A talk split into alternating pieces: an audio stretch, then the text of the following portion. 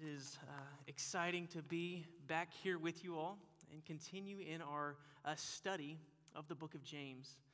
You know, this is a great letter for practical Christian living. James gives us a lot of illustrations and examples for what the Christian life should look like. He gives a lot of commands of, hey, if you're a believer, you should do these things. As believers, you should be able to control your tongue. You, you shouldn't be showing partiality to people, and, and you should be moved to care for those in need. Many of these examples, they're not given so that we know how we can become a Christian. They're given so that we can hold them up and see this is what the Christian life is supposed to look like. And so we can read something from James and then we can look at our own lives and see hey, does this, does this match up? Is my life keeping with, with what James is describing? And today, what we'll hold up and seek to answer is whether or not we are obedient to the Word of God. James says that those who just hear the Word but never do the Word are deceived. They're, they're not true Christians because the Word of God has never actually affected their heart. There's never been a life change in them. The issue, and perhaps maybe the scary thing that we should think about, though, is that when you're deceived, you don't often know that you're deceived, right? And so, how do we know that we don't fall into this camp of deception? Well, today, James will give us sort of a litmus test to understand how we're doing in our faith. He says that there's, there's one group of people who they simply hear the word and they might like what they hear. It's pretty cool that Jesus can save us from hell. So I'm going to buy this ticket of a get out of jail free card. I'm going to continue to live however I want. And then when I die, I'll punch that ticket. But for now, I'll keep living how I want to. And he says, if, if you're living like that, that's, that's deceiving yourself. You're claiming to, to want to get and reap the rewards of salvation, but you're not living like you have been saved. On the other hand, there's a camp of people who come to the Word and open it, and we truly understand the gospel. We see that we are sinners in need of a Savior, and the only way we can receive the salvation is through Jesus Christ, who came and lived a perfect life and died on a cross in the place of our sins. This is the only hope we have of salvation. And, and He paid that, that price for our sins and then was resurrected again so that we might now have a restored relationship with Jesus Christ. And if you have been affected by that and recognize that you're a sinner and placed your faith in Jesus Christ, then the incredible promise is that we, our eternal destiny has changed. Right? We can receive eternal life. And so, if, if we are recipients of eternal life as opposed to eternal judgment, then our present lives should look different in light of that.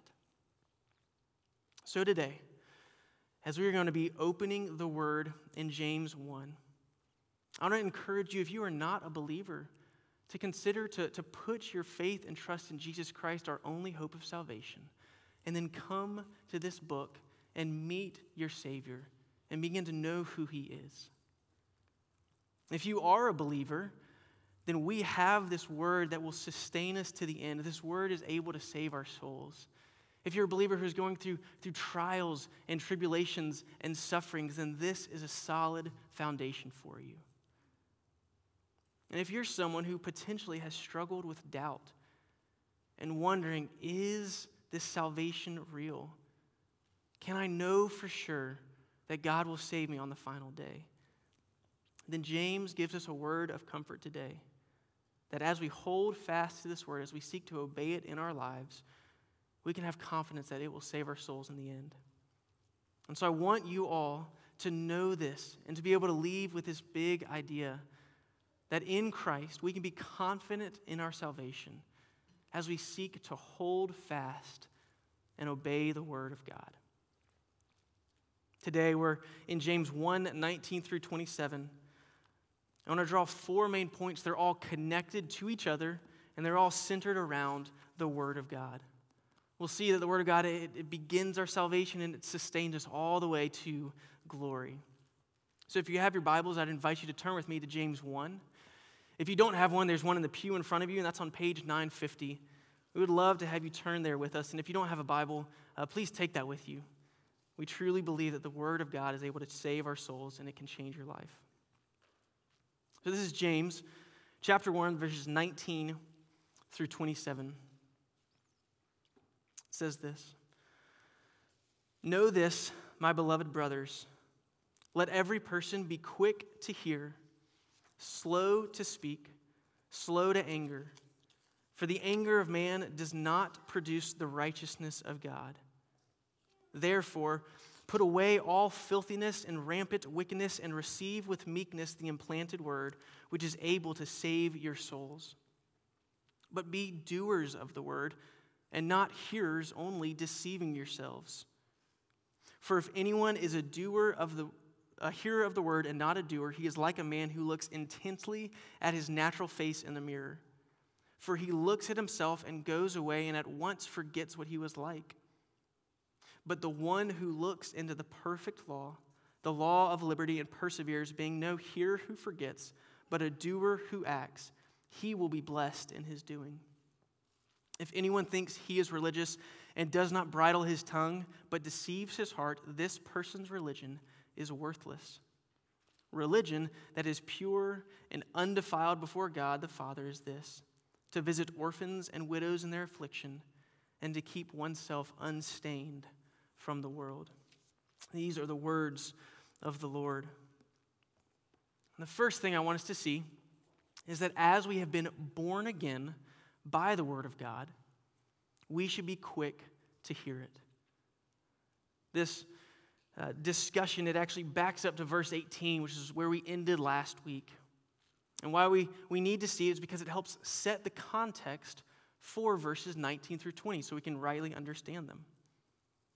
Verse 18 says this that of his own will, so this is God's will, he has brought us forth by the word of truth, that we should be a kind of first fruits of his creatures. So before we, we start thinking about what we need to do, we need to look back and see look, God has brought us forth. We have been born again by this word of God. And now we can come to verse 19 with a, with a proper understanding. We typically, we know this verse, right? To, to be slow to speak, or excuse me, uh, slow, or quick to hear, slow to speak, and slow to anger. And we often apply this to our conversations with coworkers or family members and this is good life advice. It reflects many of the Proverbs.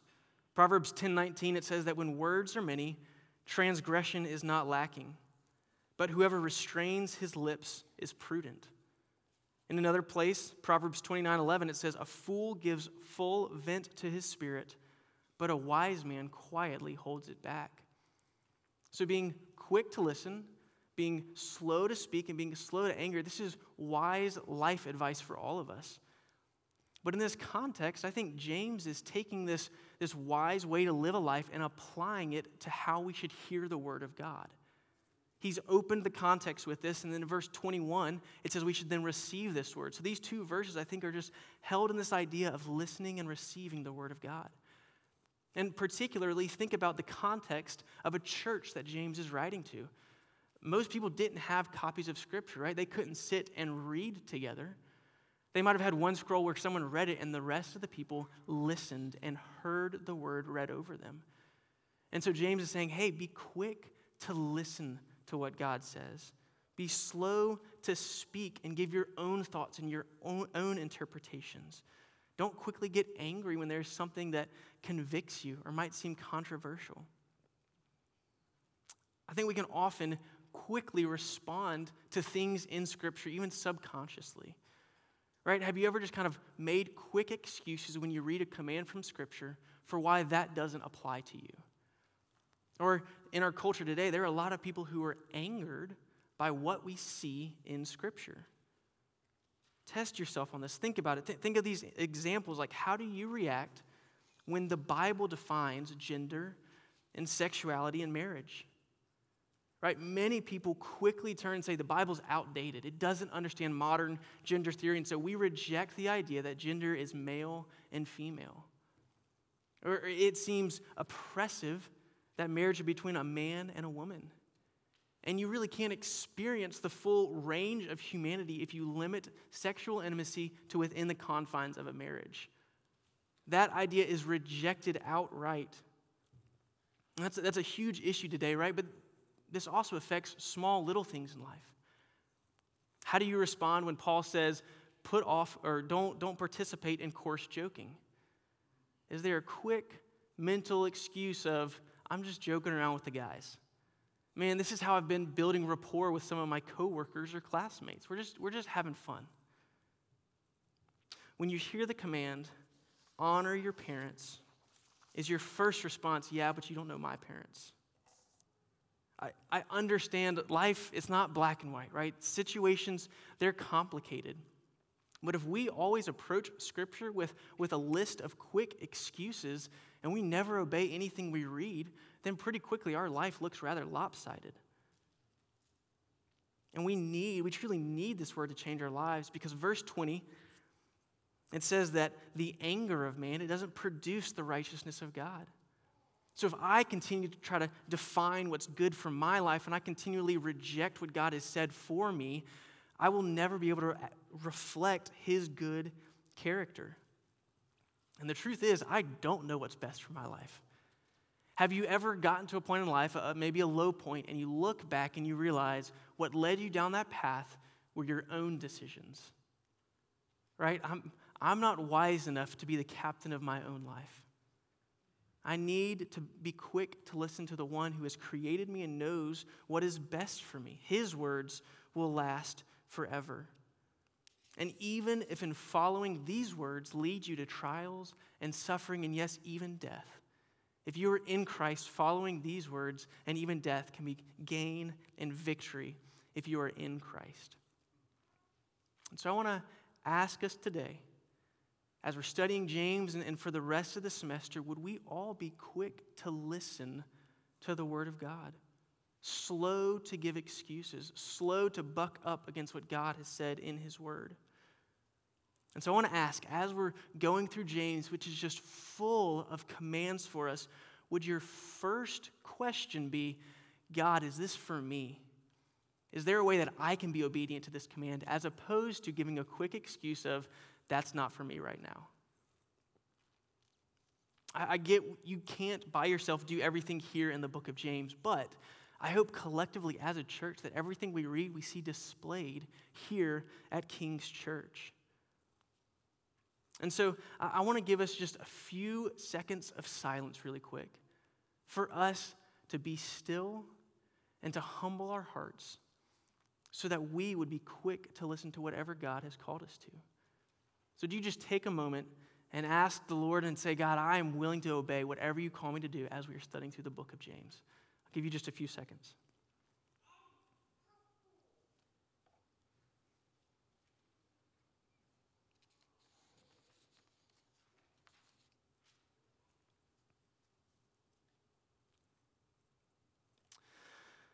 Father, you truly know what is best for our lives. Lord, I pray that you would uh, allow us to be quick to hear your word. God, we would be slow to give excuses and defenses for our own opinions and thoughts. Would your spirit bring conviction to our hearts? Would you, would you change our lives? And would we, would we seek to God be obedient to what we see in your scripture? It's in your name we pray. Amen. So now, as we hear the word of God, would we work to prepare our hearts to receive it? I, think we all know there's a difference, right, between hearing or just listening to something and actually comprehending and understanding and applying it in our lives. This point is flowing out of verse 21, where we're commanded to receive with meekness the implanted word. This idea of implanted, it, means it's, it's from within, it's deep down, it's not something that, that we acquired or we bought or, or so, something that we were able to just get for ourselves, but it was placed there. The idea of implanted, it's also not something that's there naturally for all people, but it has been placed by somebody. And that somebody is God. We saw that in verse 18 that he has brought us forth by the word of truth. And this was prophesied a long time ago in Jeremiah 31 33, where God says that, For this is the covenant that I will make with the house of Israel after those days, declares the Lord. I will put my law within them, and I will write it on their hearts, and I will be their God, and they shall be my people. So God has brought us forth by the word of his truth. And now he's speaking in verse 21 to believers to say, continue to receive this word, for this word is able to save your souls. James kind of has, right, this already not yet view of salvation, where yes, there is a point where you are justified by God. But as we are believers, we also have a responsibility to begin receiving this word as we look and await this day of salvation for our souls in glory. And so, what gets us from new birth by the word until final glory? And James seems to point out that it is receiving the word of God, for this word is able to save our souls. So, how do we do that? How do we get the word from, from our brains that we hear into our hearts so that we can receive it? It, it takes some work. I want to highlight two things from verse 21, and I've kind of attached an analogy of, of preparing a field or, or trying to plant in a field. And the first thing, if you're trying to, to scatter seed and, and receive a harvest, is you have to work the soil. You till the ground, you remove rocks and weeds and unwanted things. And so, similarly, if, if we want to see growth and we want to be able to receive the word in our hearts, we also have to put away all filthiness and rampant wickedness as it says in verse 21. This idea of, of putting away, it's, it's taking off an old garment and discarding it and walking in a new life. We're getting rid of our old ways of thinking, our, our old opinions, and saying, God, would you lead me how you call me to? So we have to prepare our hearts as we're ready to receive this word. And then the second thing is in order for something to grow, right, it, it needs a, a right condition. You can have a beautiful looking field, but if you're trying to grow orange trees in North Dakota in February, it's not going to work well. Right? And similarly, if we come to, to the word with our own thoughts and we're never willing to humble ourselves and, and hear what God has to say for us, I don't think we can accurately or rightly receive the word. And so that's why it says that we must receive this with meekness. Now, meekness I think is an often misunderstood word and it's not highly valued.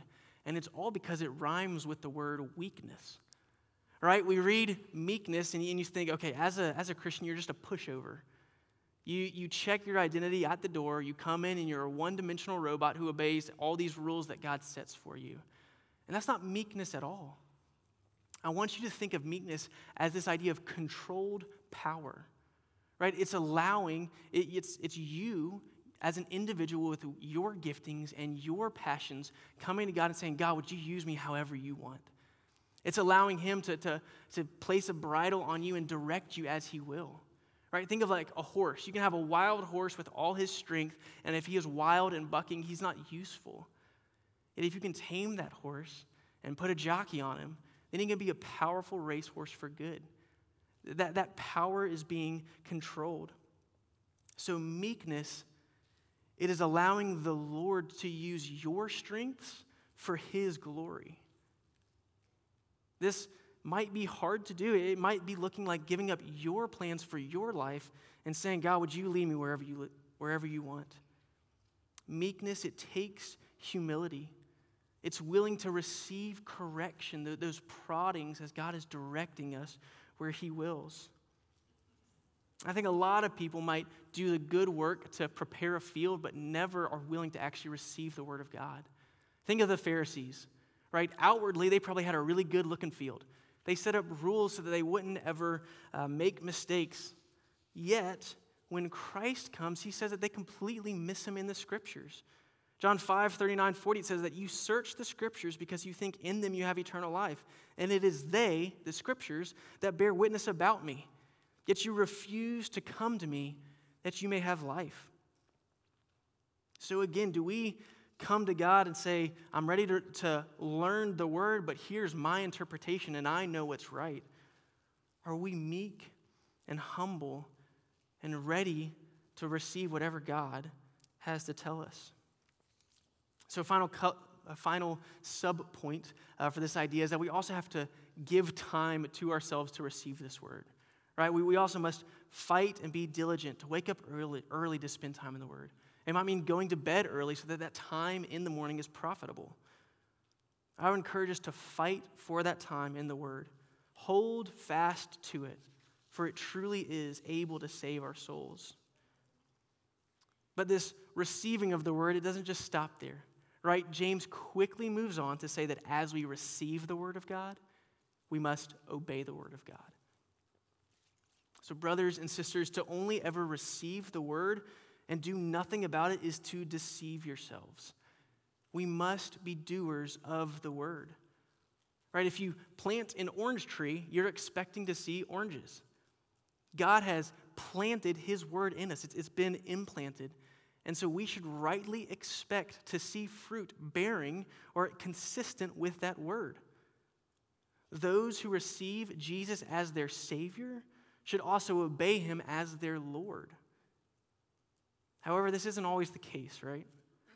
Many people, they can hear the word, they might reject it, they abandon it for pleasures of the life, they might cast it aside when times get hard, or they might be people who diligently study the word and yet they never let it change or apply their lives. Some people like the idea of Jesus. They say, I will accept Jesus as fire insurance as long as I don't have to change my life. That sounds pretty good to me. And so James gives us an example for what that person looks like. He says it's someone who, who comes to the mirror, he looks, but then he leaves and he immediately forgets what he was looking like. And when I first read this passage, I was excited. I was going to start gearing up to talking about scripture memorization. I'm glad Jordan already hit it for us because I truly think scripture memorization is invaluable to store the word of God in our hearts. However, you can memorize the whole Bible and completely miss the point right? Look back at that we have a hearer and we have a doer. The hearer, he doesn't just pass by a mirror, right? It says he looks intently into it. So the hearer looks intently and studies. The, the doer, he looks intently and he studies. It's what happens next that is different. One of the biggest differences is first, the hearer, it says, he leaves the mirror while the doer perseveres would we never leave this book? We never graduate from the gospel. We need it at every single point of our lives, right? We, we say uh, the gospel is what saves us at this point of justification, but then we can tend to then abandon that as we seek to, to do all these good things to sanctify ourselves. And I want to be careful too, as we're talking about James, we keep going over commands of what we should do. And we're doing that in light of gospel truth and gospel change, right? That the gospel is just as necessary as sanctification as it was for that initial point of salvation. So we, we can never leave the gospel. Any efforts to obey the word, it is all through uh, the empowering Holy Spirit. But will we never leave this? The other thing that this person does, so he leaves the law and he never puts into practice what he sees in the mirror. He forgets. It's like, again, he comes to the mirror. Think of it, you're at, at dinner and you go into the bathroom and you, you're washing your hands and you look in the mirror and you see, oh my goodness, there's something in my tooth. Like it's been there this whole time. That looks awful. I'm really glad I saw this. And then you just go back. Right? And it's either maybe you just didn't want to, you thought that just seeing it was good enough, or hey, sometimes flossing hurts, right? It causes you to bleed. And so you don't, you don't do anything about it. And that's kind of a ridiculous example, but I think it is so easy for this to be true spiritually in our lives. Right? That you can open the word, you can look and you go, that's my sin. It's staring back at you and you go, that's me. And then you close the Bible and you do absolutely nothing to change that. I, have been a part, right, of some accountability groups where you sit around and you're effectively saying, messed up again this week. I'm a sinner. I'll see you next week and I'll confess the same thing. Right? That, that doesn't display a heart that's been changed by the Word of God. Would we strive then to be like the second person who he also studied the law? It says he, he's looking into it, he's gazing into this well of living water. He's one who has prepared his heart to receive this word. He knows that this word is able to save his soul, and so he is clinging to it as a lifeline. And he is humbly, with meekness, saying, God, would you change me? Show me a command, God, would I be obedient to this? This is the mark of a true disciple, one who does the word. Jesus speaks to his disciples. He says in John 14, If anyone loves me, he will keep my word. And my Father will love him, and he will come to him and make our home with him. Whoever does not love me does not keep my word. In the next chapter, Jesus says, You are my friends if you do what I command you. Do you want to be counted as a friend of Jesus? Then obey the law of liberty. And real quick, right, the law of liberty, that almost sounds like an oxymoron. It's like rules of freedom. It doesn't really make sense until we think back to Exodus that we studied last semester. And do you remember when the law was given? It was at Mount Sinai, and this was after the incredible salvation event of Israel passing through the Red Sea, which defeated the Egyptians. So the law, it wasn't ever given for salvation, but it was given to a saved people so they might know how to live in this newfound freedom.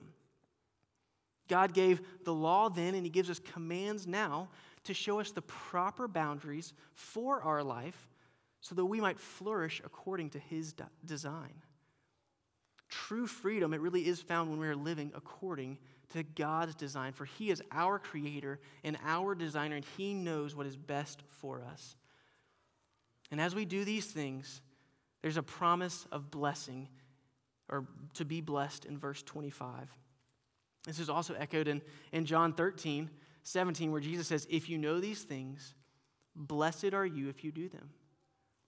Now, this, this doesn't mean, hey, if you obey these things, you get a lot of stuff. You get financial blessings and health blessings. What he's saying is, as you obey God, you will be blessed in whatever you do. The word blessed, it's, it's being joyful, being happy. There's joy and satisfaction to be had when we live according to God's design. For when something is used according to its design, right, it's, most, it's the most efficient. Think of like a husky dog who gets to pull a sled. That's a lot of hard work in a hard atmosphere and environment, but huskies are bred to do that. And there is nothing they like to do more than to be uh, chained or tied up and then told to mush, and they go, right? That is their joy because that's what they're supposed to do. And so when we live according to God's design, there is joy and satisfaction to be found. There is blessing in obedience. And as we receive this blessing, we can also be a blessing to others around us. And this is the final thing that we'll hit on today that as we obey the Word of God, we then can display God's character to the world. This occurs through practicing pure and God honoring religion. Religion, it's here for James, it's the idea, it's a public outworking of our personal faith. As we obey, how do we affect those around us? And James is saying that we should reflect God's character to, to those um, who are in need around us. He gives us three practical examples for what this should look like in our life. It's not exhaustive, so it's not everything, but it is necessary. Right? If these marks are missing from our church, then I don't think we necessarily would have a religion that is pleasing to the Lord. The first one, uh, he is stated in the negative. James says that uh, if anyone thinks he is religious, but he does not bridle his tongue, he deceives his heart, and this person's religion is worthless. This person, he's deceived because his heart and his mouth are on two separate planes. In Matthew 12, verses 33 through 37, Jesus says this Either make the tree good and its fruit good, or make the tree bad and its fruit bad. For the tree is known by its fruit. You brood of vipers, how can you speak good when you are evil? For out of the abundance of the heart, the mouth speaks. The good person out of his good treasure brings forth good, and the evil person out of his evil treasure brings forth evil. I tell you, on the day of judgment, you will give account for every careless word they spoke. For by your words you will be justified, and by your words you will be condemned. Jesus puts a heavy emphasis on our words, and it's because it reveals what is truly in our hearts. Right? If someone claims to be religious and good, yet they have foul and crass and careless speech, they've deceived themselves. They're claiming to be something uh, internally that is not evident externally through their words. So, if there's a disconnect between what we claim to believe and the words that come out of our mouth, then our religion is worthless. On the other hand, religion that is pure, that is God honoring, is to visit the orphan and the widow. And this honors God because it reflects his character. Our God is one who moves toward the helpless, the fatherless, the widow, and the brokenhearted. This is what he says in Deuteronomy 10 17 through 20. For the Lord your God is God of gods and Lord of lords. He is great, the mighty, the awesome, who is not partial and takes no bride. God is above all, yet he executes justice for the fatherless and the widow and loves the sojourner, giving him food and clothing. So, our response love the sojourner, therefore, for you are sojourners in the land of Egypt. You shall fear the Lord your God. You shall serve him and hold fast to him, and by his name you shall swear. Psalm 68 5 says that God is the father of the fatherless and protector of widows is God in his holy habitation. Our God is a good father who moves toward those in need. And we should reflect this. The book of James, it only refers to God as Father three times. The first was around verse 18, where it says that we were brought forth. So we've been born again by our Father, right? And now this is the second time that it's used. And it's the idea that there should be a family resemblance, like father, like son. As God moves towards the weak and the helpless, so should we. And this word visit, it's not just a passing stop by and sit in a, a sitting room and have a chat.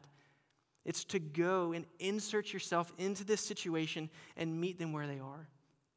It reflects Jesus Christ who came down into our sinful and helpless estate and took on flesh and then was obedient to the point of death, even death on a cross. Obedience that reflects the character of God, it can be costly and require great sacrifice. But as we do this, we display the sacrificial love that we have already received. And so, would you be quick to hear? Examine yourself to potentially take an obedient step that might be difficult. I don't know what you, what you might be called to do, right? We, we have multiple members here at King's Church, and we are all gifted in different ways that God wants to use for His glory to reach the helpless around us. Just in particular, though, focusing on widows and orphans. At King's, we, we have a lot of shut in members, many of whom are widows or widowers. And, and it has been a joy to see small groups adopt some of these shut in and elderly members and love them and pray for them and care for them and visit them. Right? This, doing so, and for those of you who have really been leading and spearheading this effort, you are pleasing to the Lord. You have exhibited pure religion that is honoring to God. Yet we can still grow in this area. Right? And another area is, is caring for orphans. Has God put it on your heart to potentially consider adoption? A big, costly, financially act of obedience. Or perhaps maybe you can just find a way to, to go serve students or, or children who don't have parents at home or who are at a after school club. You can go and teach and be there with them. And there's an entire another population that is so prevalent today. That is, that is the, the children who never even have a chance at life. Would we stand up for them as well? We're partnered with Love Life here at King's Church, and maybe this, this is an opportunity for you to step, take a next step, to stand up for life in the womb, to find ways that you can serve people who are in great need. And our final marker of a pure religious person is one who is unstained from the world. Again, we should reflect God's heart through, through our actions and through our service. And we also should reflect his divine character through our own personal holiness. Remember, the anger of man, our own strivings, our own ways, it does not produce the righteousness of God. Therefore, the world and those living according to God's design will look radically different. Does your life look markedly different from the world? Or have you just been so ingratiated in different things and you haven't been careful about what you watch or what you listen to or who you hang out with that the world has begun to rub off on you? And you look more and more like the world rather than your Father in heaven. Are you called today to remove yourself from a situation, from something that you really enjoy doing, in order that you can become more like your Heavenly Father? A lot more can be said about each of these topics. But James kind of quickly introduces them because we're going to return to all of them again. He, he mentions the tongue in chapter 3. We'll talk about uh, moving towards the helpless in chapters 2 and 5. And we'll also again address worldliness and personal holiness in chapter 4. So we'll come back to these, but for now, he is painting this picture of what pure religion and genuine obedience looks like. It reflects God's character to the world, and it affects our entire being our mouths, our hands, and our hearts. I'll go ahead and call our band back up as I, as I conclude. But our prayer for King's Church is as we are going through this book of James, that we want to be a church who displays the character of God to this world. We can do this as we continue to live in obedience to what He has called us to do. With this obedience, flow not out of a sense of obligation, but from meek hearts that have been changed and affected by the received word. And so, do we dedicate ourselves to time in the word so we might receive and hear what God has to say for us? With the word of God, would we hear it, receive it, obey it, and display it to the watching world? And if so, we can then have confidence in our salvation. For this word has taken root in our life, and there is fruit that is evident. James often references the Sermon on the Mount, and I want to close today with the closing remarks of Jesus from the Sermon on the Mount in Matthew 7 24 through 27. This is Jesus. He says, Everyone then who hears these words of mine and does them will be like a wise man who built his house on the rock. And the rain fell, and the floods came, and the winds blew and beat on that house, but it did not fall because it had been founded on the rock. And everyone who hears these words of mine and does not do them will be like a foolish man who built his house on the sand. And the rain fell, and the floods came, and the winds blew against and beat against the house, and it fell, and great was the fall of it. Brothers and sisters, would we all hold true to the word, build our lives upon it, and hold and cling to it, for this word is able to save our souls? Would you pray with me? Heavenly Father, we do just rejoice in this word. God, that by the word of truth you have brought us forth and given us new life. Lord, I pray that we would all then be quick to hear what you have to say. God, give us the, the humility, the meekness to be controlled and turned whichever way you would call us to. Lord, as, as the word gets rooted in our heart, God, would it bear fruit in acts of obedience? Lord, would King's Church be used as your hands and feet to go towards the helpless and the hurting here in Charlotte and in the nations all over? It's in your name we pray. Amen.